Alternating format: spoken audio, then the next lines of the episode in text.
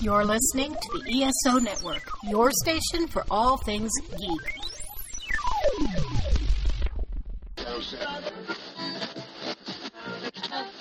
Uh oh. Guess what day it is? Guess what day it is? Huh? Anybody? Mike, Mike, Mike, Mike, Mike. What day is it, Mike? Woo-hoo!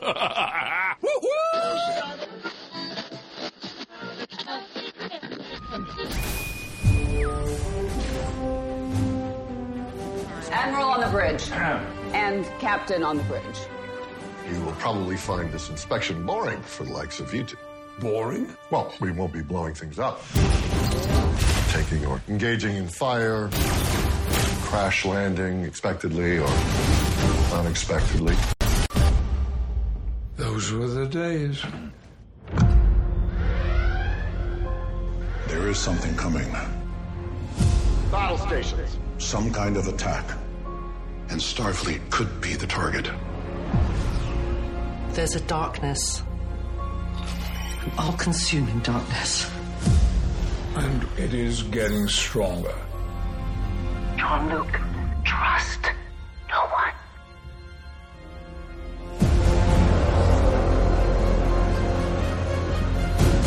Jean-Luc Picard. We will have vengeance.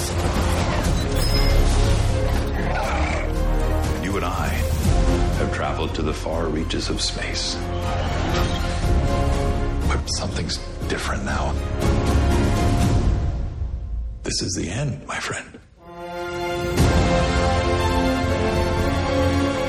Geordi! Such pathetic old warriors. I, too, was once irrational, violent.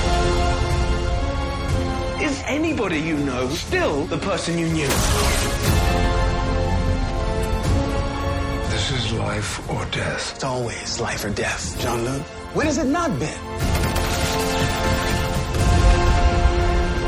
With each ticking moment, I will take another piece of you. Battle stations! John Luke! Survival. Human nature, pal. We fight or we die. Close it! Gun it! I need you. All of you. We're with you. Always. Engage.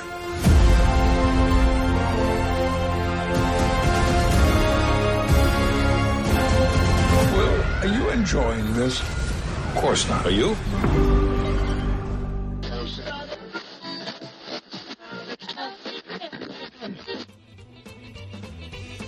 Welcome Earth Station One, a weekly podcast dedicated to all things sci fi, fantasy, and much, much more. Sit back and relax and enjoy the show. Hello, Earth Station One people. It is time to go boldly where no one has gone before. Well, quite a few people have gone there before, but we are going to be talking about this third season of Picard has finally closed and closing a chapter to the next gen. It's going to be very interesting to talk about, and we got a great crew to talk all about it tonight. Of course, we have Keith Johnson, we have Veronica, and of course, we have Chuck from Earth Station Trek joining us. We're talking about Star Trek, of course. Here, you know. Yay! Thank you guys for being here. Yeah. Like like the changelings, they, they just invaded our station. Exactly. right. They came disguised as other people and they pulled off the. it, it was awesome. It's the Trek people. Ah, okay. So it's pretty I- awesome. At some point, I might turn into Alan. That I'd pay to see. I would pay to see that. I would pay to see that. And of course, Mr. Mike Gordon is here. Howdy. You It ready is for me. Some Star Hundred Trek percent talk? me, unfortunately. Yes, it is. It is him. Can't say anything else. It's him. It's a good thing. So it's going to be awesome. We are going to spoil the hell out of this one, folks. So if you are not caught up with the season, if you haven't finished it, put us on pause. Watch it because it is worth it, folks. It Mhm. is so much fun. And I don't want to say anything yet because we got a lot of discussion ahead of us tonight. So please, spoilers, watch, re- wash, repeat. It's awesome. You know, we'll definitely be ready for it. so definitely, Mr. Mike, take us away. Yeah, make and, it so. And to and to add to that, uh, not only are we going to have spoilers for the season three of Picard, but the other two previous seasons and probably all of Star Trek. So just know that going in.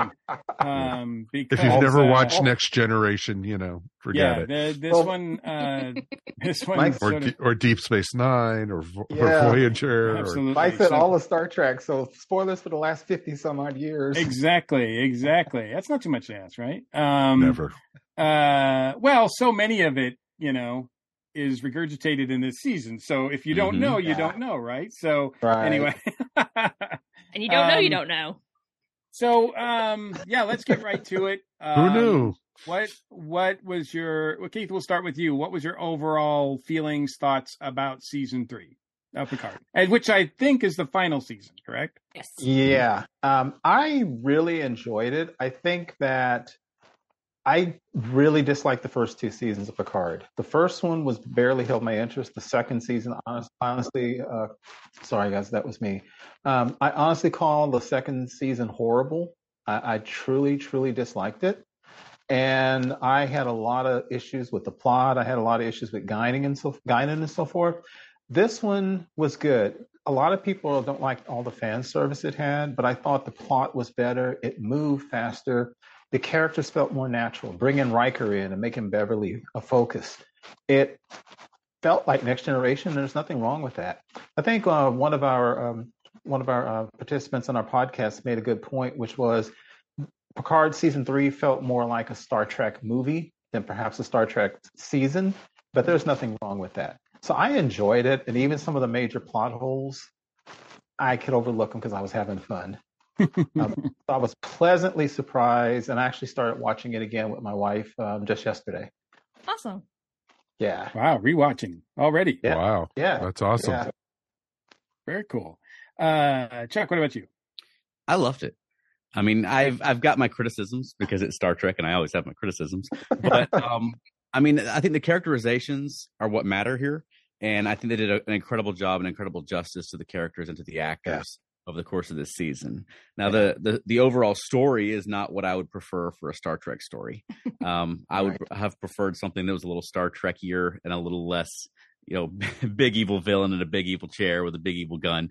Um, but I mean, I think it's enjoyable throughout. I had a great time, and as far as the serialized uh, new Star Trek series have gone since 2017, I think it's one of the strongest serialized seasons they've done. Yeah. And and you're nodding, Veronica? Yeah, yeah, I, I agree that uh, it's it's very much serialized, um, but I, I agree that it's probably one of the best serialized Star Treks that they've done. Um, I really enj- miss the episodic, which is hilarious because DS9 is my favorite. um, but it was it, it was episodic with a thin line of serialization throughout, which is what I really like. Um, but I really loved all the fan service, and they did it really well. Not in a way that's like fan service in your face, and it was like, why did you do that? You just did that for fan service. Sometimes, So, sometimes it was a little Other bit than the- other but than it was well tribble. done shoving fan service down your throat. so, um, I I I really enjoyed it a lot. It was fun. There Awesome. was they would make light in serious moments instead of spend 10 minutes having a serious discussion in serious moments. Mike? I have to agree with, you know, what the Trek people have to say because they're the experts, of course. But, you know, I I do agree that the first two seasons of Picard were okay. They weren't Mhm. great, but they were entertaining. You know, I liked Patrick Stewart in it. Season two, I thought was a train wreck. Yeah. And I wanted it, I kept on wanting it to be so much better. And it, it felt like they kept on just throwing things against the wall to see what would stick. And, you know, oh, they're in the past, boom. Who could they run into? Boom, you know, or, mm-hmm. you know, and it was real interesting that when they announced that a lot of the original cast for T, the TNG was coming back for the final season. And I was like, hmm, how are they going to do this?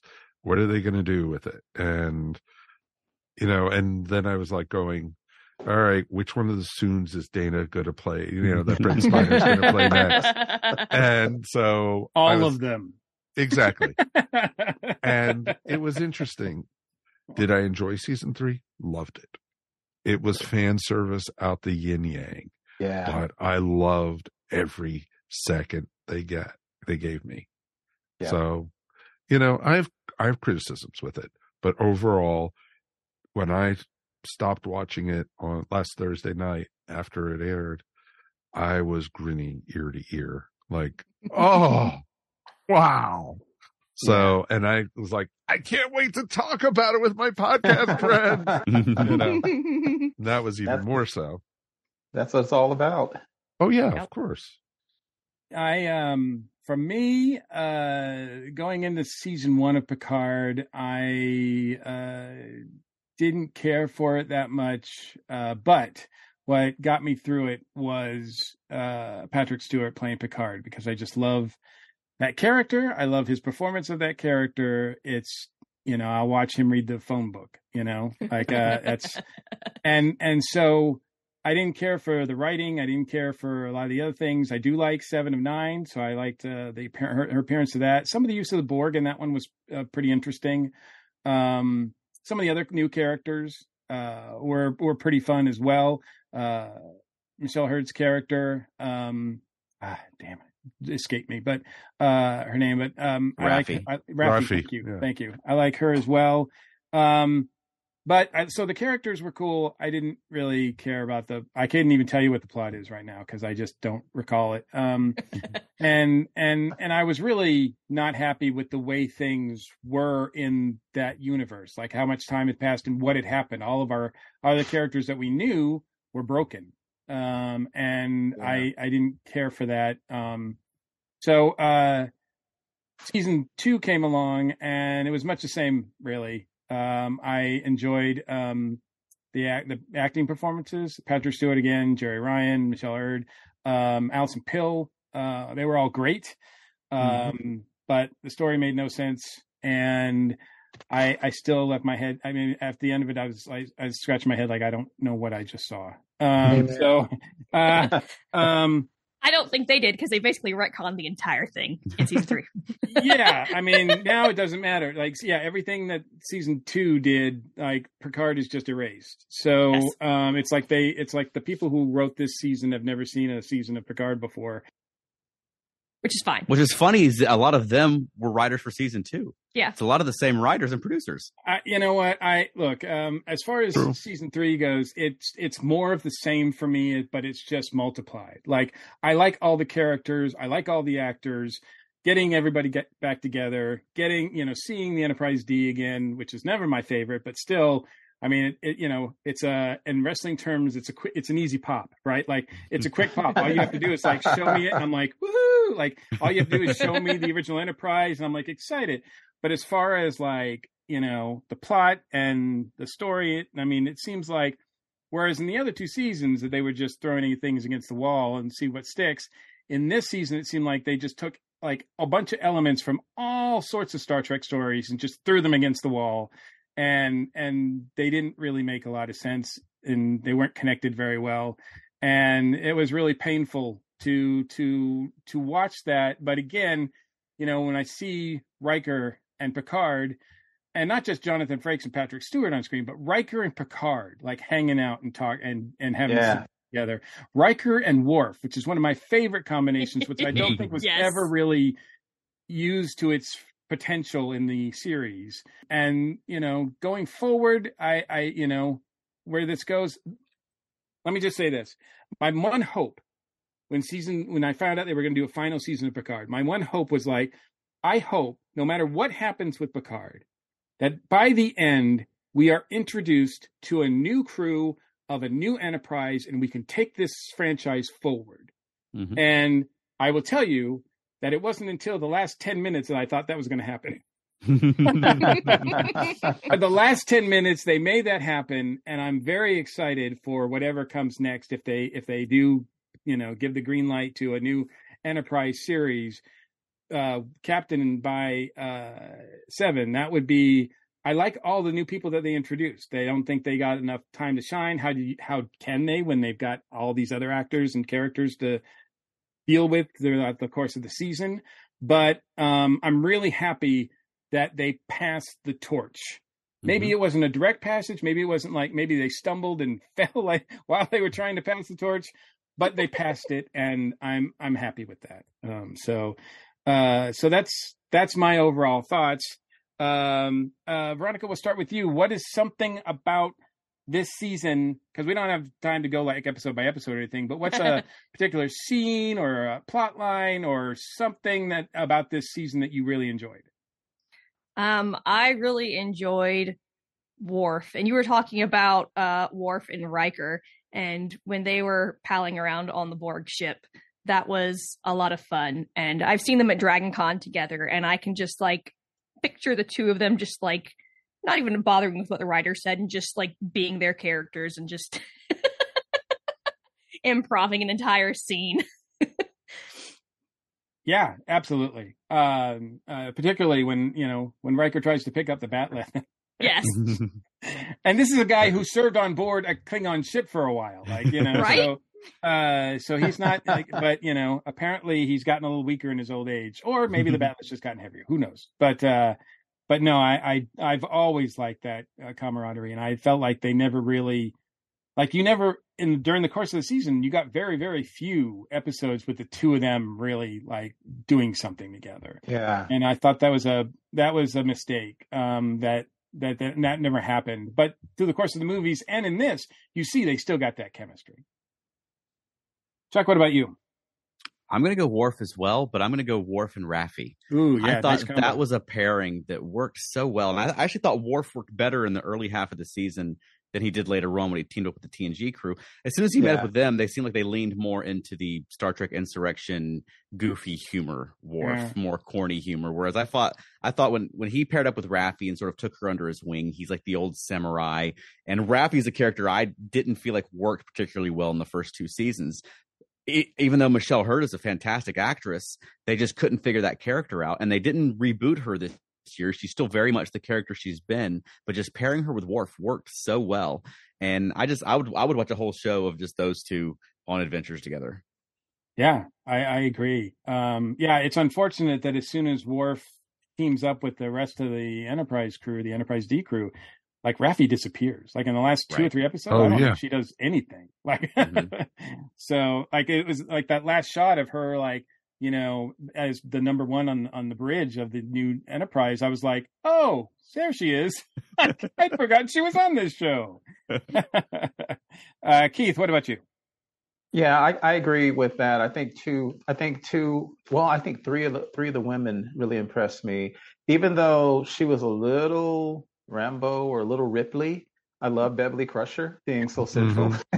Be- A lot of things have changed in the last 20 years. Yeah. No kidding. like, like, like, like, like Coley standing over a, an alien and zap and blasting it a couple more times. That was I've never seen McCoy do something like that. That was a little shocking.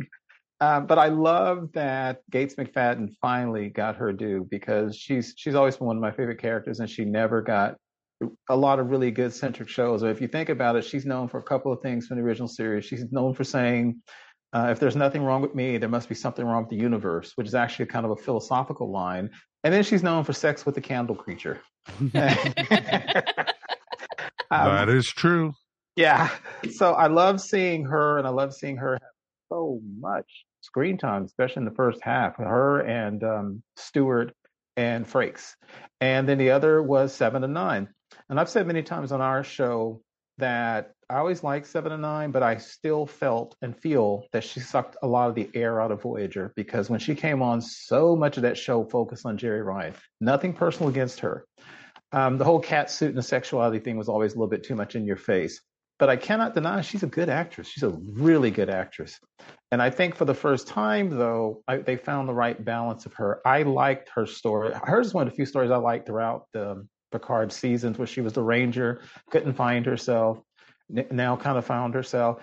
As Chuck was saying, you got to overlook some things. Like she was like a Ranger yesterday, and then she's in Starfleet the next day, basically. And now, you know, it is what it is. But it's I who love, you know. We found that out. We find that out through the whole series. It's who you know. Good point. I thought she did a good. She was on the quick on the quick track, just like uh, Picard's Yeah. son. So I, I think they finally got it right, and I love Jeri Ryan as a very serious and even action-oriented actor. I think that was great. And then finally, for me, Raffi. Um, I've said many times on these shows that as a black man in my 50s, I'm very sensitive to portrayals of black people. Perhaps the way some people younger are not. Raffi, the very first time she was introduced, for me personally, and for my wife, who I didn't talk to and who felt the same way, Raffi, I felt was a little offensive as a black person because she was introduced as somebody using drugs, swigging from a bottle, living in a trailer in the desert in the 24th century or 25th century. I didn't like her.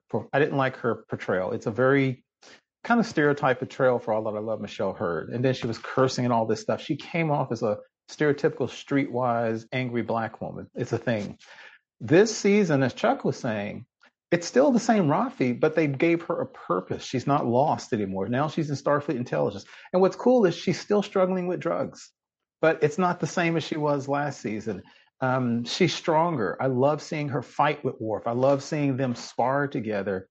And there's nothing wrong with a person who's troubled and who has all these know, temptations and weaknesses. But this season, they made her a stronger character to me on the outside as well. And so I loved Raffi's arc. And now I really like Michelle Hurd in the role much better than I did the, fir- the first two seasons. Mm-hmm. Yeah, yeah. Even more of a pity that she disappears in the, in the last two episodes. Yes. It's like, yeah. I mean, it's hard to juggle that many characters. Yeah. I get it. Yeah. But uh yeah, you know, so hopefully she'll get a chance to shine uh going forward. But uh even more so. But Mike, what about you? What's uh what's a component of the show that you liked this season? I loved the chemistry. I loved the chemistry, the chemistry between the characters, the history between the characters. And even when you got a new character in like Captain Shaw and such, you know, he fit in. He was the thorn in everyone's side most of, for the, at the beginning of the season. He was by the books. He was, the, but he fit. And that's the mm-hmm. one thing I loved. And I loved, you know, it was, it was a big reunion and it was great. Everyone coming up and it, I loved they didn't make half the the crew the bad guys you know from the old series coming all after Picard and stuff. I'm glad everyone was always on Picard's side and that they were willing to stick with him to trust him that was going what was going on. Geordi needed a little convincing but mm-hmm. he he got Yeah. there and everything. And i just it it felt like you know when you drink a really good scotch or a really good cup of coffee. It's like aha this is something that i remember from when i was younger and this is what i got from it. You know the the banter between Riker and Picard awesome. I loved when you know Worf was you know revealed to be Raffi's handler. That was awesome you know especially the way they did it when you saw the banta through the chest and it was just like mm-hmm. oh that was just like that was Yeah. just frippin' cool Yes. as hell. And it was just like i kept i i had so many fist pumps in this series you know of the season. And even when they brought the frippin' spaceship back it was mm-hmm. awesome. When you got the d back it was just frippin' amazing. And that's what i loved about it. It was a feel good season. You got data back you got lore back you got and i loved how they combined the two. It was really well done and there's just so many layers to talk about with this. I can't wait Mhm. to jump in even further. Yeah, I agree with that. I have this when I watch things like we've just talked about The Mandalorian uh, this week, and now we're talking about Picard, and with these franchises as well as many others franchises that are around now, uh, I've got a like a franchise continuity like alarm that goes off in my head as I'm watching something and, you know, if something doesn't sort of ring true, my alarm goes off. And there's a lot of times where uh, I'm watching something and the alarm is just going off like crazy and I can't enjoy what I'm watching. So I've been trying really hard, been trying to just dis- disconnect that alarm and just enjoy things for what they are. Um, which is is kind of cool on the one hand because I get to enjoy stories a little bit more. On the other hand, it's like, well, you know, that they just threw all that continuity out the window. Like for example, I really had a hard time getting past the like getting past the point where I was like, I can't imagine Beverly like just getting pregnant and leaving like and not telling anybody. Like I just couldn't. I yes. couldn't imagine that was not a character trait that I thought she had. No. It didn't seem like it was something she would do. Um and and but I had to throw that out because you know what? If you don't buy that, then you don't buy Jack and you don't buy anything else in this plot or this show, right? So yeah, I agree with that. Um, so I, I threw that out, and by throwing that out, I really, really liked Jack. Um, mm-hmm. As far as new characters goes, Jack was really interesting. Uh, he's played really well by Ed Speleers, um, who I'd seen in a couple other things, but I think he really shines here. Um, and it's not easy to create a character that I think that like just holds my interest as far as Star Trek goes that I want to see continue. Lord knows they, you know, this this series, Picard as a whole, has had a difficult time doing that with me. There's been a, as we've talked about, there's some other characters they've introduced that I just couldn't care less mm. about. But I thought they did a really good job with uh with Jack and and you know having that sort of the the plot line even though we've seen it before the plot line of like you know you're not quite done with the borg even when you're done with the borg um, that goes for yeah. Star Trek as a franchise. You're never done with the Borg. Yeah, exactly. You know, even though season two ended like we're done with the Borg, and then you know all throughout this, it's like, oh man, it really feels like it's going to be the Borg. No, yeah. they wouldn't do that. No, it really feels like it's going to be the Borg. No, they wouldn't do that. and Beverly opens the door and sees the cube, and I'm like, yeah, there we are. there we are. Um, uh, but I, I appreciated the new that Jack is a new character. I liked a lot of the new characters they introduced. Like I said, I liked the new characters that they introduced on the on the Titans. I didn't like Shaw as a character. I thought he was a retread, and I thought he was a, I thought he was that, that was a lazy character. Like you know, he's not by the book. He's just a guy who's a bigot against people who have been borged before. Like it's just it was, and and I'm like, and I'm like, you know, I'm just tired of seeing characters in Star Trek, especially part of Starfleet and the Federation, be bigots. I know that's happened throughout Star Trek's history, but it's just like I just like, and you know, he tells the sad story of him at Wolf three five nine, which we've heard from other characters before. So it's like it just seemed like it was a retread, and you know, when, when by the time they killed him off, I didn't care. I didn't hmm. care about him. You know, he was just in the way of of Seven getting the chair. So I was like, wow, it. Mike. So so anyway, uh, but um, but I like I like Jack, and I'm glad he's here to stay. Um, so let me ask you this, uh, Chuck. We'll start with you. Was there any new characters in this that you uh, appreciated? I really like Captain Shaw. Shaw. I'm sorry. Oh boy, yeah. I I did like Captain Shaw. Okay, uh, so did I. I thought they they set him up really nicely as sort of an antagonist for our heroes in the first half of the season, but not with that sort of stereotypical Star Trek thing where the antagonist captain or admiral or commodore is a moron. You know, he's he's right a lot of the time when they're like, "Hey, wouldn't it be cool to go to the edge of the Federation space?" And he's like, "No, because I take orders from actual officers and not from you." You know, um, and you know, he's like, well, no, we're we're not going to fight this big massive ship. We're going to get out of here because we're an exploratory craft and we're going to go report on what's going on, like all the whole way through. And he's making the right choices. Like these guys broke the law. I'm going to go turn them in, you know. And he wants to get back on his happy little merry way. And I loved his speech. I loved his Shaw moment, his Robert Shaw moment from Jaws, where he got to you know, he got to be Quint for a minute and tell the story of the Borg, and it wasn't that surprising when the when the shark ate him at the end. But you know, I thought that he was really well performed and really well, really well written. You know, I don't have anything against the actor. I don't have anything against the actor. I just felt like, uh, yeah, um, and I'm glad he worked for you.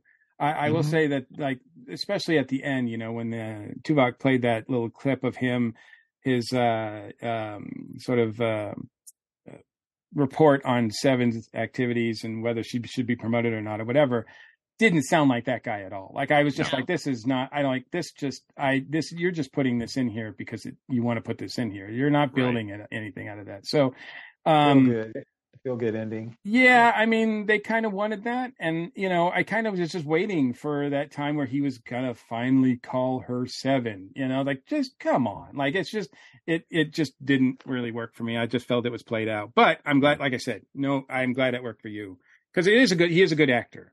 He is a good actor. Uh, any other uh, new characters, Veronica? Any new characters for you that that you liked? Um, there was a couple of bridge crew from the Titan that that that I don't think we even ever had names for, but I'd really like to see more of them. Um, specifically, the alien that had the kind of like the green tinged things on her head. I, I'd really like to see more of her um, because she seemed very interesting, and sh I don't think she had a name, and she had very few lines. She did have a name, and because I, I, I often I'll listen to the episodes with the audio description, just on my phone in the other seat while I'm driving at work and things like that. Um, but they always refer to that character by they and them rather than her and she, just as Oh. an FYI. That's interesting. So I would like to see them more uh, um, in the in the new series. Fingers crossed, Yeah, which they should absolutely do. I uh I really uh, enjoyed the science officer. I like that actress. I've seen her in other things, and I liked her a lot. And then they killed her off, and I was like, oh man, Dude, same here. I really thought she Yeah. was cool. Then they like blasted her. I was like, oh man. Uh Keith, was there any new shoot, uh, new characters that stood out for you? For the new characters, I I have to say I liked um I like both of Geordi's daughters.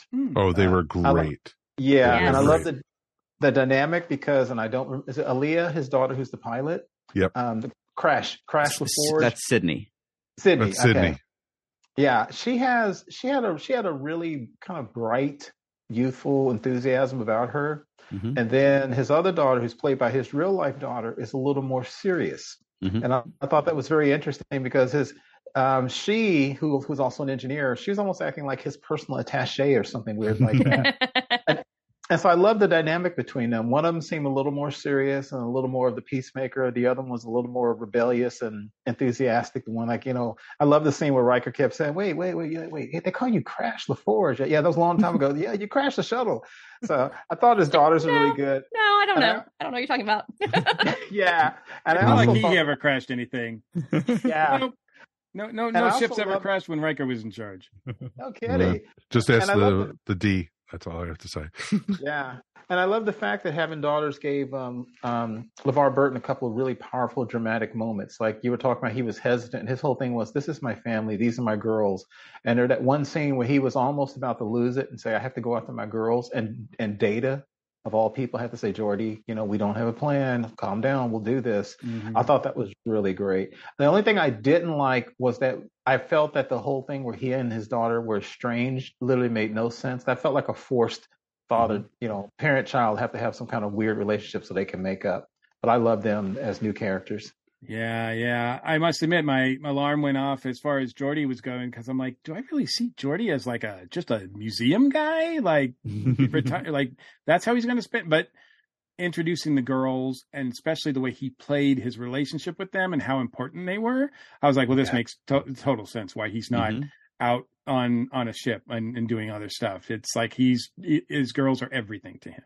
Right. And also, he's evidently been rebuilding a galaxy, galaxy class starship by himself for the Oh, last 20 years. that, that, that, that, that takes some time. if only he had to do it by hand, that would have been really cool. And Mike, he didn't have about you? robots to help him. New characters Uh, for you, Mike? Well, like we've mentioned, I did like Shaw.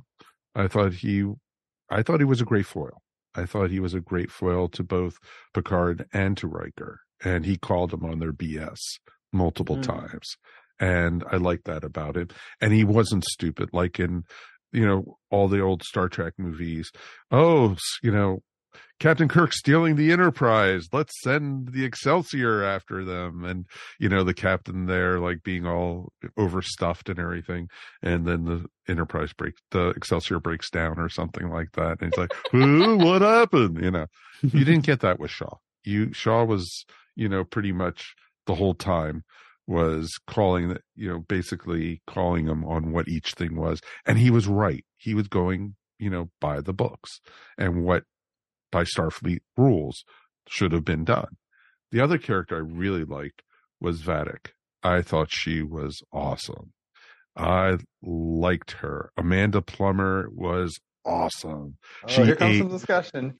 she ate, she ate every scene and that she was in. That is correct. She she she is a scene eater, and you know I love Amanda Plummer from all the way back, and so I married an axe murderer, mm-hmm. and I also loved her in Pulp Fiction, and I loved her, you know, in so many other roles. Mm.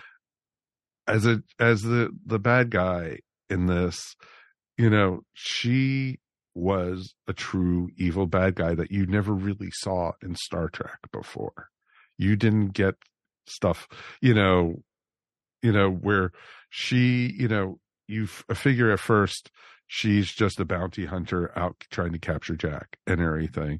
And then there's more to it that she's working for some mysterious figure who, yeah, she has to cut her hand to, you know, see, get messages. It was like, what?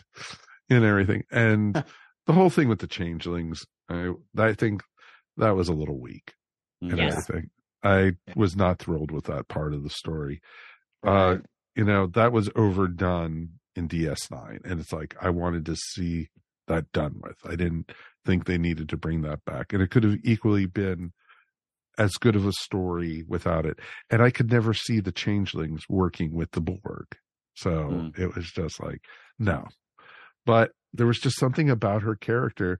She, for me, she was a true mustache tw- twirler, and I liked that. I liked.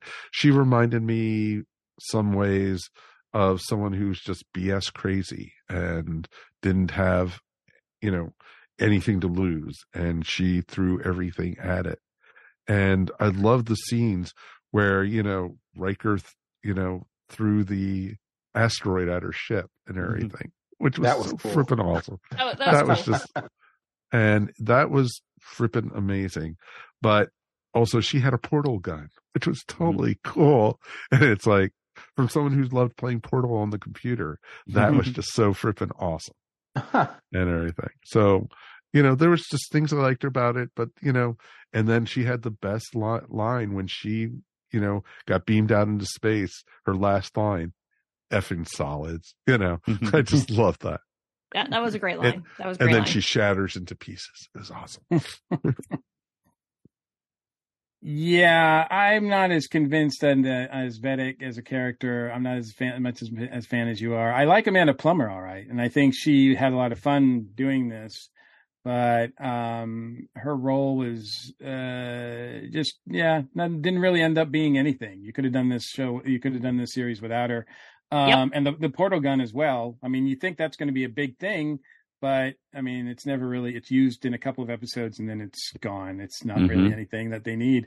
So, um, and I think they were looking for a Khan wannabe, and that's what she was uh, to me. Like that's they were looking for someone like that, someone who went over the top, uh, going after them, uh, chewing scenery, and um, I, I I couldn't understand what she was even when they explained her character and her her reasons i just i don't know it just uh didn't make didn't ring true to me unfortunately she's the only real bad guy we get i mean we get the Borg queen of course but i mean we've seen the Borg queen several times uh it's just a matter of whose voice is it this week so but i love that they used the voice from the you know first contact Mm-hmm. mm-hmm. Yeah, I mean it's yeah. kind of nice. Uh, Alice is too old to get in the suit, but she can do the voice. Uh, I, you know, um, so yeah, um, Vadic and the Changelings. Yeah, I mean, yeah, them and the Borg are just two groups that I would not expect to work together, and I don't think they did a good job in explaining why they were.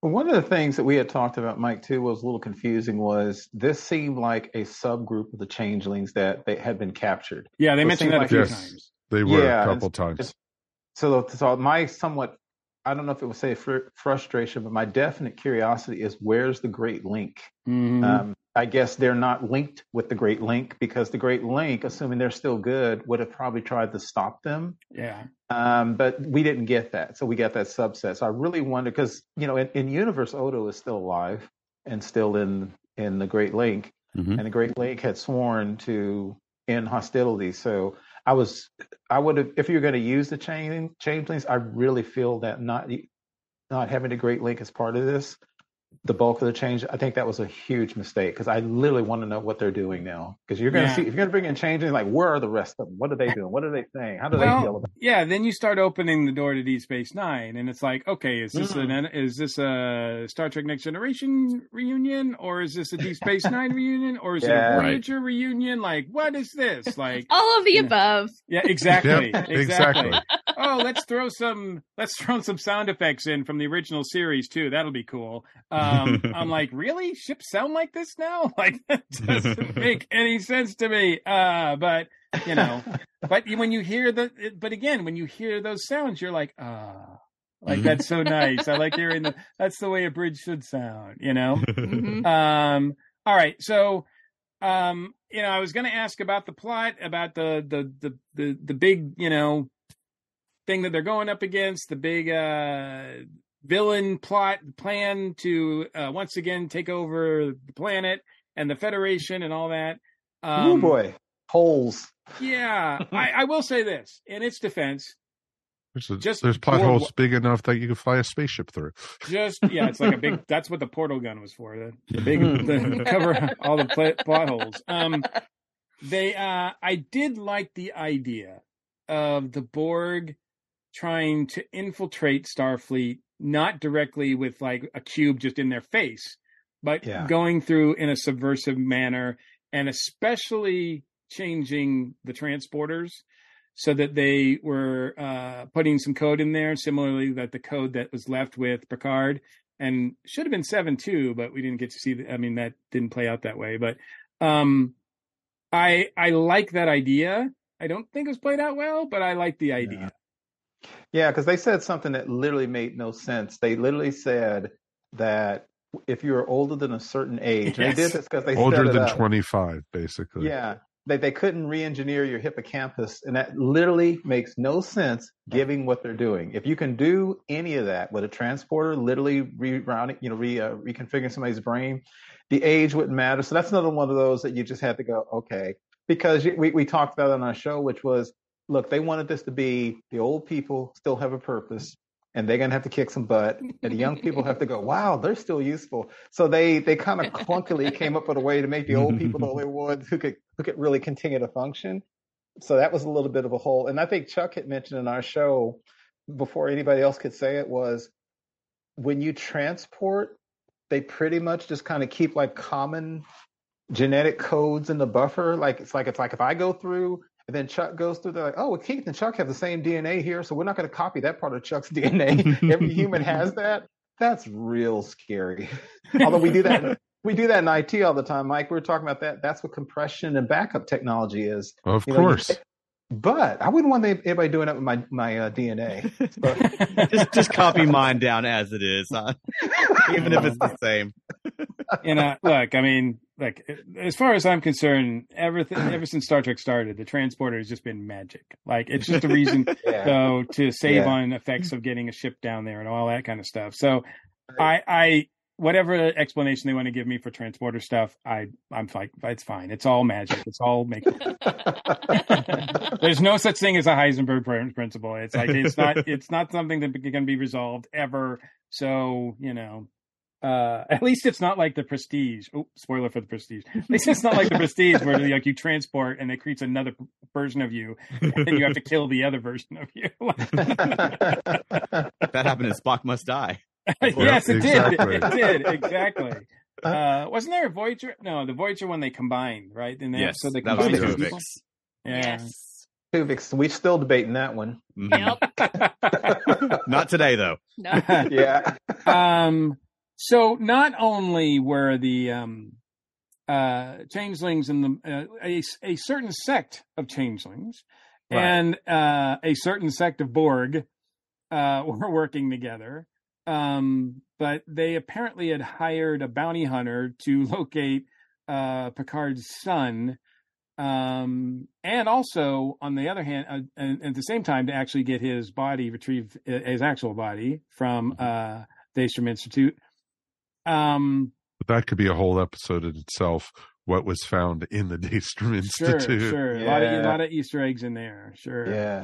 Um. Yeah. That's that's all fan service there. Mhm. Like every everything you look at is from Moriarty to everything. Um, You even Yeah, had I Kirk's body in there. It was like Yeah. what?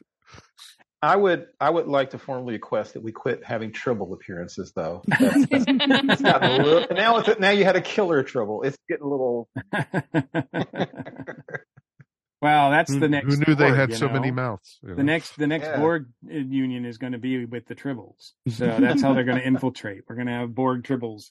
Uh, We have one. I do have a Borg tribble around here somewhere. yes. I, bought, I bought it at a convention. awesome. You're ahead of the I game. am so not surprised. I can't wait till they I can't I can't wait till they appear on Strange New Worlds. Um the uh what uh, is there anything else about the the sort of the the plot to to to take over the Federation that you either liked or didn't like? I mean, what about the taking over of all the Starfleet ships, getting them all to one place? Yeah, I thought that getting all the ships in one place was pretty dumb. Like you wouldn't recall the entire Starfleet to have a parade. You know, I mean, Right. you, you you talking about there's no ships that are on a long range mission. There's no ships guarding the border. There's no ships delivering colonists somewhere. It just makes zero sense. Mhm. So I I'd have to assume when they say all ships, even though they say it like twelve times in this series, I just mean they mean a lot of ships. Yeah. All the ships, ships. that were assigned. It was a lot of ships, but it's goofy. And Starfleet doesn't really have military parades.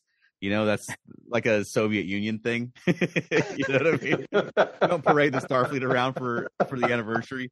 Um, yeah, I thought that I thought that was dumb, and also Starfleet surely would know better than to network all their ships together to be all controlled. Because of course, this episode that's going to be hijacked by the bad guys. Mhm. right. That well, they even, they even talked about it in season two. You know, when the Borg were ev- able to take over the ships Mhm. in s- Yeah. episode one. It was Mhm. just like it was. It was just like But ep- what? but season two didn't happen, so right? Apparently, Apparently not. Everything that happened to season 2 to the Borg and to Q is irrelevant. yes. I mean, really, you can watch season one and three and not miss a thing. Nope. Like there's there, and there's Except nothing. you'd be fun- wondering where Ramirez is, right? Yeah, that's true. Yeah, That's I mean. Yeah. yeah. But I mean, one thing I thought that was really clever was tying in the whole genetic thing that the Borg changed about Picard from back in the Irumodic syndrome on um and all good things to the fact that he could still hear the Borg collective in first contact, which I, I said on our show that everyone should have been more concerned about than they were. Um, but that something fundamental about him had been changed that Starfleet didn't pick up on, and that he passed it on to his kid. I thought they tied that in nicely with the theme this season, which seemed to be about legacy and what you're passing on, you know, good and bad to the next generation. Um, so I thought they did a pretty a smart and clever way of tying that together and making that feel like it's always been a part of the story. Mm-hmm. Yeah, I agree with that. I, Yeah. I think what, what what Chuck said earlier too was my thing. I cannot, I literally cannot get behind fleet formation. There's no way that an organization who, as we all are talking about, have been taken over by the Borg, who already have prefix codes, would create a device where you could link all these ships together. And it looks like the captains then don't have a choice of not linking with it. That's insane. But then they undercut it by giving it a ridiculous weakness because it was basically Bluetooth. It was line of sight. and if you cloak, you drop think of that. out. So like, but that makes no sense because if when you cloak, you can still hear radio signals and subspace signals. So that Right. communication signal should have still. So that was just kind of goofy. Like what? It was- line of sight. It was just like it was like what? No, no, no, no, no, no. It's also Yeah. unneeded because you're assimilating the crews. You don't have to also have network ships. Like it's why they're like doubling down on the fact that Starfleet's being controlled. And who's controlling the network ship? Are they assimilated, or surely a Starbase One should be able to like deact like deactivate all the ships, make them go to a safe Right. distance. Like someone should be running this thing. I, I, guess all the people trying to deactivate with the old people kept getting shot by the young people. Maybe that's what was going on. right, they were the changelings, the people who were. Yeah. R.I.P. Shelby. Um, yeah. I oh. guess the oh, okay. Also, so, R.I.P. Uh, Ro, mm-hmm. which was oh. awesome to see. Michelle Forbes was just mm-hmm. awesome. I'm not a big yeah. fan of introducing past players just to have them killed. Yeah, that's hey, this is not a good show for you then. no, definitely not my. Yeah. No, I know, I know. I'm not a big. It's not just this show. They it, it happens yeah. a lot. So, uh, so yeah, you know, you know, I I worried about Ro. Um, mm-hmm. the minute I saw her, I'm like, oh man. It's nice yeah, that she's was... here, but I don't see this going anywhere well. You know, I was very depressed by that because I Michelle Forbes, I absolutely adore her uh, as Ro Laren. I, I adore her. I, I, I, love her introductory episode. I love every episode she's ever in, except for the one when they turn into kids. Yeah. And uh, I love that one. Yeah, rascals. Yes. I hate that they killed her off. And then, like we said, uh, it's so funny, Mike. We were talking because we were all hoping against hope there was kind of like, and online people like, hey, maybe Shelby's not not dead. And everybody's like, dude, she had two glowing holes in her the last time we saw her. Yeah, I'm telling exactly. you, not only Shelby dead, but that ship is gone, right? Because yeah, yeah, that because that was the Enterprise E. That was the Enterprise F, F right? F. Yeah, and and that. Uh, oh, that's right. Worf destroyed E. Sorry, that was not his fault. I yes. uh, so that was here. funny. I I it just I love the Enterprise so much. I and it's the flagship of the ship, uh, the fleet for me, and it should be mm-hmm. treated with respect, both on screen and off screen. And just to have it thrown out there to be destroyed, and we don't even see it to, to be destroyed. Um, you know, when we see it, it should be a big thing. Like this is the new Enterprise. Like, oh my God, you should feel something, right? Mm. And then therefore, when it's destroyed, you should feel something as well. But you know, we're too busy like like, like nostalgically like fawning over D to really give F any credit, and, and it doesn't matter anyway because it doesn't make any like everything that they do here is just because they need to get from point A to point B, and it regardless of how illogical it is for the characters to do it, like like there's no reason for the Titan ship to look like it like a Constitution class, no reason. Right. the Titan ships look pretty good. Their design yeah. looks pretty good on their own. Yeah. Um, but the only reason is because oh later it's going to become an enterprise G. It's like okay, mm-hmm. all right. Um and uh and and all of that stuff too. There was no reason for them to like, you know, for Riker and Picard to get on a to to get to commandeer a Federation ship. It's like we need a ship. We need to get there. We need a ship. I'm like, so they, they stole a Starfleet ship or whatever. They commandeered stuff. Like, you don't need to do that. I thought there was some plot, you know, in in in but it never turned out. So anyway, I'm gonna I'm not gonna gripe anymore because well, I, I said on our show it would be like a Navy admiral who's retired boarding an aircraft carrier and saying set a course for Japan and expecting them to go like he would be institutionalized. Yeah. You know? yeah. Um. All right. So, uh, yeah, I'm not going to gripe anymore because I I, like you guys, I love the moments where the cast is together. Mm-hmm. Uh, that's the highlight of this series. And anybody who loved or liked even a little bit the next generation needs to watch this because they'll get something out of it. Because the, seeing these actors play these parts, and this will probably be the last time we see them all together. Now, right. I expect mm-hmm. there's be times where we see them play these parts again at some various points um, going forward. But this is going to be the last time they're all at the table in the ready room, whatever, together, mm-hmm. right? Yeah. And well, I love that they played poker at, in Guinan's mm-hmm. bar at the end. Yeah. yeah. That was just awesome. Yeah, because we've never seen a, a, show end with them playing poker before. um, like, I, dude, I thought it was a great send off. I thought it was a fantastic. Well, it was a great send off, and all good things. That's the way all good things ended. It was a great send off. Then they didn't need right. to do it again. All right, I said I would stop going to stop growing. So, anyway, wow, Mike, it's almost like you didn't like it. I, I there was a lot that I didn't like, but I like the I like the idea, the potential for the future. You know, we've all heard the yeah. rumors about this Star Trek Legacy series that may be coming, with Seven of Nine being the captain of the Enterprise, which is an amazing historical event uh, as far as uh, on screen and off. Uh, it's first time an LGBT character has been the, the captain of an enterprise. Mm-hmm. Um, it's a big deal. Uh, mm-hmm. the fact that it's Seven, who's a character that we all like, makes a lot of sense. Uh, yeah. Obviously, she's got some of the crew from the Titan with her. She's got Jack with her. Um, how much are you guys looking forward to the future? Is if this is the future, um, are you guys on board? I know. Oh yeah, you, of course you are. Yeah, yeah, absolutely. I mean, yeah. I'm looking forward to the future oh, yeah. they got going on with Star Trek anyway, because they've yes. got some cool things coming up. But um, I would love to get this Star Trek Legacy. the thing that bugs me about it is it's just the sloppy planning aspect.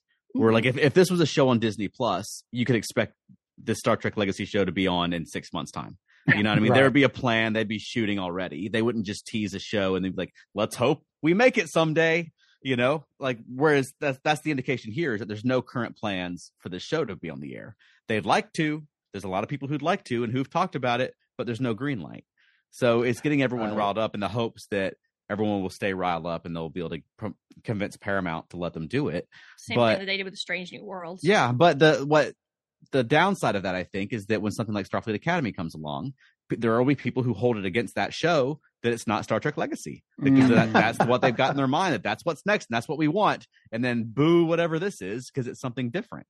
And, mm-hmm. and I mean, and, and frankly, if, five years ago, if you'd have said, "Hey, we should have a show with all the next gen's casts on the new Enterprise," uh, I mean, all their all their all their kids get together and they're all the crew of the new Enterprise, and you that's the dumbest thing anyone's ever said.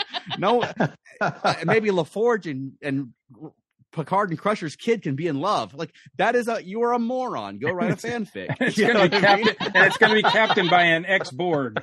Seven of Nine will yeah. be captain. Like uh, we'll just get, get Molly O'Brien and Alexander Rozhenko and Kestra Riker, and we'll just have Next Generation Junior. Exactly. And I'm saying that although I like all these characters and I like the ship and I think the actors are very charming, but I yeah. mean there are people who think that this is like the only thing that can be Star Trek now, and I disagree with that. Yeah, yeah, I agree with that too. No, exactly.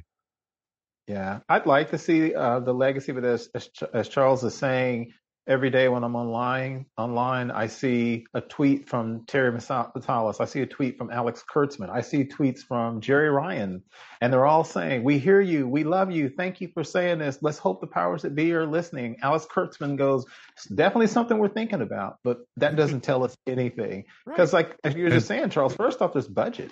I mean, do they just have the money? yeah, it, you know. And right now, when streaming services are pulling back, and they've already got two star a new Star Trek show on the way, a current Star Trek series, and then a couple of animated shows. Are they going to invest in a third one? Is is I mean, is that financially viable? There's you know people whose job it is to make that determination whether they like Star Trek or not. Mm-hmm. Right, exactly. In a movie, yeah, a Michelle Forbes movie, not and Michelle I, Forbes, but Michelle Yeoh, right? Michelle, Michelle Yeoh. Yeah. Well, but they, you know, they said like the Michelle Yeoh movie is going to be the first part of what they're calling Phase Two of Star mm-hmm. Trek, and so mm. Yeah, you know, okay. so we don't even know what that means. Right. So I don't know that, I'm not convinced they know what it means. no. So it'll be very interesting to see. But I would love to see a Star Trek Legacy, and I would love mm-hmm. to see them go forward with the cast. But the earliest you probably will see it is 2025, 2026. Right. And, yeah, you know, great. and will people lose interest in it by that point, you know, no, too?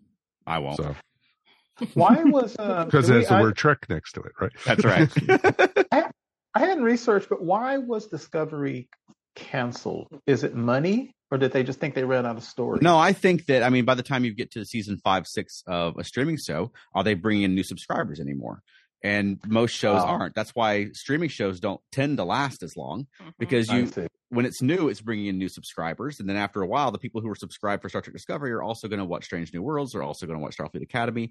So you want to get a mm. new show out there and stop investing money in this other show. That's what I think, but that's me, you know, playing armchair quarterback. You know, um, okay.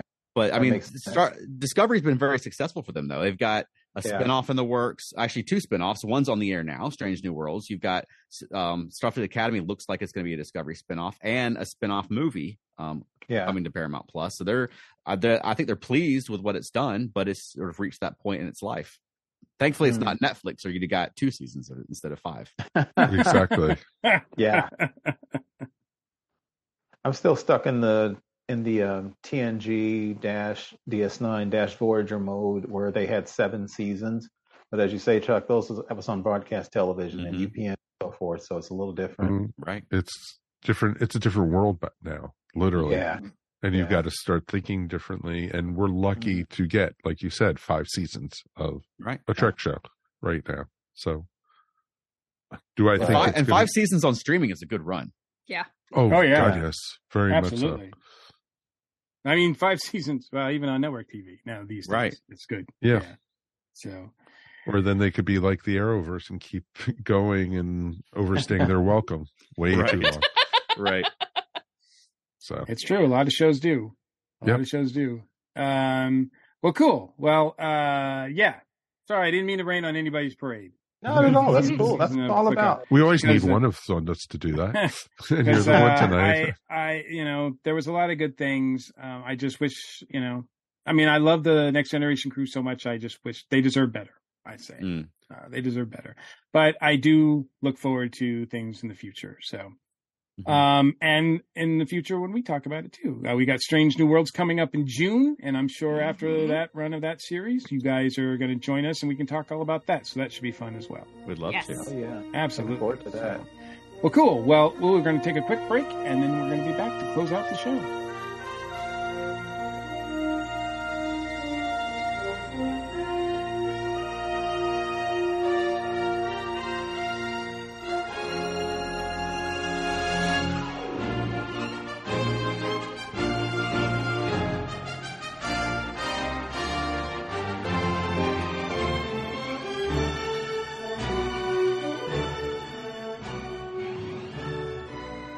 Welcome to a Geek Girl's Take. I'm your host, Angela, and this week, this Geek Girl is talking about the third season of The Mandalorian.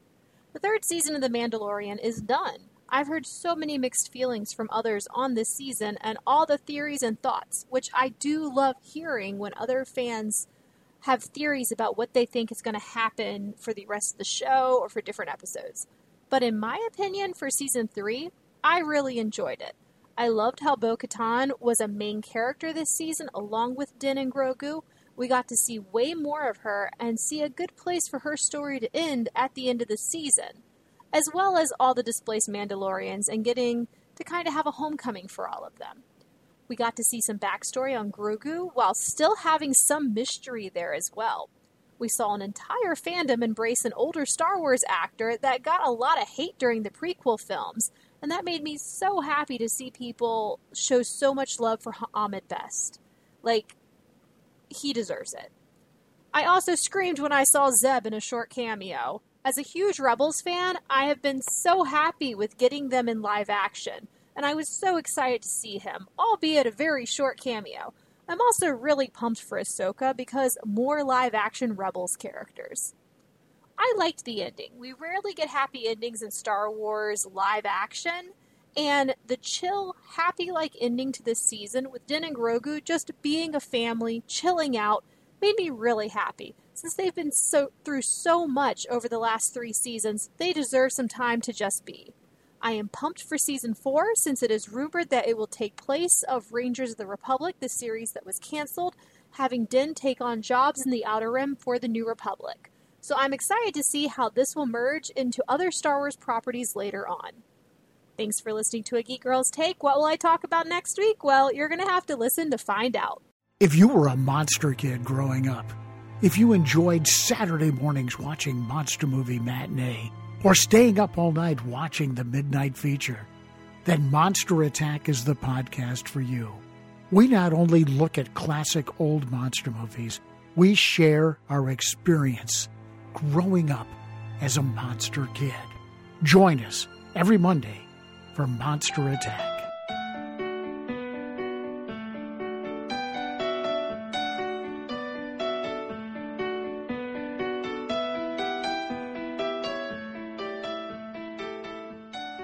So that's going to wrap up another episode of the Earth Station One podcast. I want to thank everyone for joining us tonight. Keith, thank you so much, my friend. Enjoyed it, and I'm so happy to like a season of Picard finally. Hey, there we go.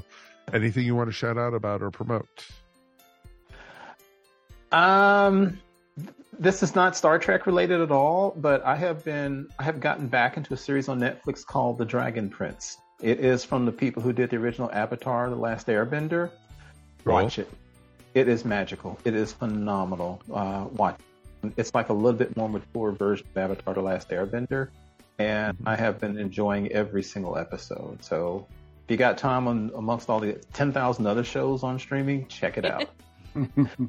awesome. And Chuck and Veronica, thank you guys so so much. No, thank Yes, you for having us. Always. What do you guys have to promote? Uh, felt nerdy as always, and I Always. mean, for the first time since before the pandemic, we're getting back into doing conventions. Post pandemic, we've Nice. just been sticking to Dragon Con, but uh, this year we're doing Frolicon, Metrotham, FrankenCon, and Dragon Con. So we're we're we're getting back out into the convention scene a little bit finally.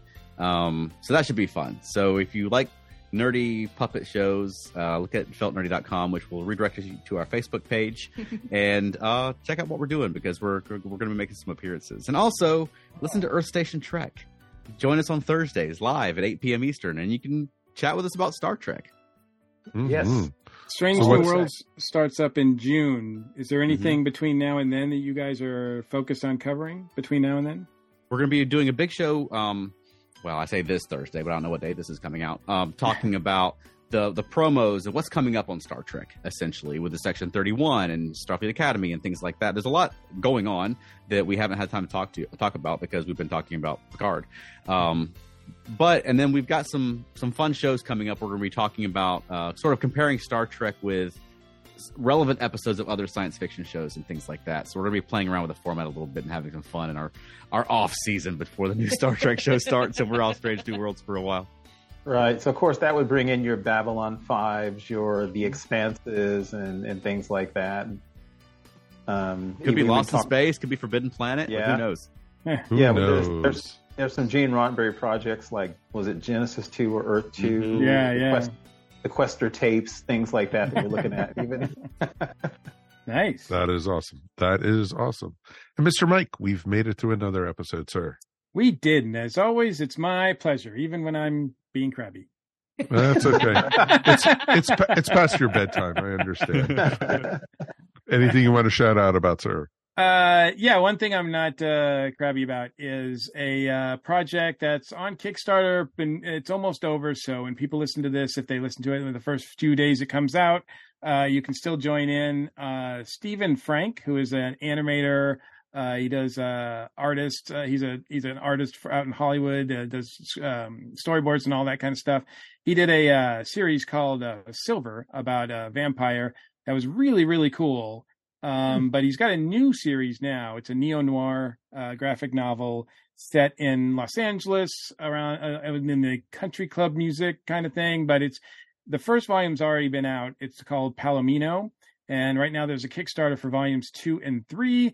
Uh, check those out if you're into neo noir, if you're into great comics, if you're into art, if you're into LA's country music club scene. If you're into any of that stuff, check it out because uh, it's a cool project. And uh, it looks like uh, he's made his goal, so it is going to happen. So if you want to get these books right away, uh, you have to sign up uh, before the Kickstarter ends. That is awesome. That is really really awesome. I love when people can support you know new projects like that, and Kickstarter is such a great spot for it, folks. It is pretty darn awesome when you can get that kind of stuff. Um, we got actually a piece of mail that I'm going to read real quick as my shout out. We actually got some feedback to the Quantum Leap episode we did last week, and we actually had a ton of fun with the three mics on it, and it was Not me. I wasn't one of the mics. Nope, you were not. Sadly enough, it would have been. I, four I was a mic that was dropped. The, the mic that was there were great, but if Mike Gordon joined us, the world would have just exploded right there on the spot. Four Took mics one in one place. Exactly. So, um, we got an email from Kelly. Kelly wrote, "Hi, I just listened to your podcast episode about Quantum Leap. I'm also a big fan of Quantum Leap, and I love hearing your thoughts about it. I especially like the conversation about your favorite episodes because I had a lot of the same favorites. Judgment Day, Ben Interrupted, Leap, Die, Repeat, and SOS were my personal favorites. I love the time loop aspect of Leap, Die, Repeat, and Addison's scream when Ben dies the first time is also a moment that stands out for me. You could really feel her pain so much that it was almost hard to watch. Agree hmm. completely with that. Then she went on and said, I just had one correction regarding Ian's pr- pronouns. They do use pronouns labeling for Ian's character. It's never especially stated Ian's pronouns are they or them, but the other characters do use they them pronoun, pronouns to refer to Ian. Most recently, in the final episode, when Ben says, I saw future Ian and they gave me this code. Also, in that episode, Janice says to Ian, If your 2018 self could see you now, they'd be pretty proud of who they've become. I don't have quotes for all of them, but Addison and Jen have used them, they pronouns also for Ian quite a few times throughout the season, started with the pilot episode. I just wanted to point that out because I, f- I like the way the show is using Ian's pronouns in casual conversation without being too in your face about it. Very well said, Kelly. That is an awesome, awesome email. And we had, you know, part of the discussion was about Ian and how they were represented on the show. And it was quite awesome because Ian, for those who don't know, is played by an actor who you've seen in Sandman playing Desire and other characters. So it's pretty awesome when they are represented properly across that way. And, you know, now that we don't have Darren on the show anymore, we're still going to continue with our LGBT and queer look at you know society and thank you for calling us out on that and you know calling it, it out for us to pay attention to. We really do appreciate that kind of stuff. And please folks if you have any kind of comments any kind of thoughts on past episodes that we've talked about and it doesn't even have to be on that topic it could be about Mike Gordon being grumpy about Picard tonight or anything. you know, please write us feedback at earthstation1.com. We definitely would love to hear from you. And, you know, it's the best way we get to communicate with you guys and such. It's an awesome way to do it. And, you know, it's, it's a ton of fun to be able to be, build a community. And we've been doing that over 13 years now, folks. So wow. it's pr- pretty darn awesome that we've got to do this. And, you know, with episode 700 coming up right around the corner, it's, it's actually pretty cool that we're going to be doing a look at Geekdom in 2023, and we're going to be doing it as a live episode. So you guys could definitely join in and talk to us about anything. And it's going to be a ton of fun. So, with that being said, thanks as always for listening to the Earth Station One podcast. Also, remember, we couldn't do this here without you. If you want to spot, support the podcast, please check out our Tee-Public store and get some cool ESO Network swag, including, of course, the Wonder Warrior t shirt. And remember, every t shirt that we sell with Wonder Warrior on it goes to charity, any profits we get from it. So, it's all going to a really, really good cause. Also, remember if you want to listen to our show, please show before the rest of the world. Why not join in with the ESO Network Patreon? For as little as a dollar a month, you can support us here at the Earth Station One podcast. Check out the ESO Network on Patreon at patreon.com slash ESO Network. We also would love to hear from you. As I said before, feedback at earthstation1.com is the best way to get in touch with us. Remember, you can also find Earth Station One wherever fine podcasts are found. And now, of course, Earth Station One could be found in our video format up on YouTube. So please subscribe and tell all your friends about us. Remember, like and subscribe, like and subscribe, and hit the bell up the top. You know why? Because that gives you announcements when we come to you now twice a week, not just once, twice a week. So we're doing this even more for you guys now, even more Earth Station One than before. This is just crazy. This is crazy talk, I tell you. So, on behalf of myself, of course, Mike Faber, Mr. Mike Gordon, Keith, and of course, Veronica and Chuck from Earth Station Trek. And sorry, Alan couldn't be here tonight. He's having too much fun in Cleveland, you know? So, Indeed. thank you guys for listening, everyone. We will see you all here next time on the Earth Station One podcast. Peace, and we are done. Ciao, everyone. Bye. All right. Beam us up. Boom. You've been listening to the Earth Station One podcast, a show by fans for fans. If you enjoyed the show, please subscribe to our show up on iTunes or wherever fine podcasts are found. While you're up there, please rate us and remember to leave feedback. It would greatly be appreciated. And remember to tell your friends all about us while you're at it.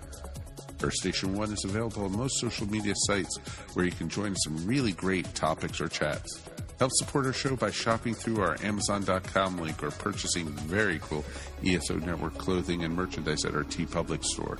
Links to both are found on the top of our ESO Network webpage.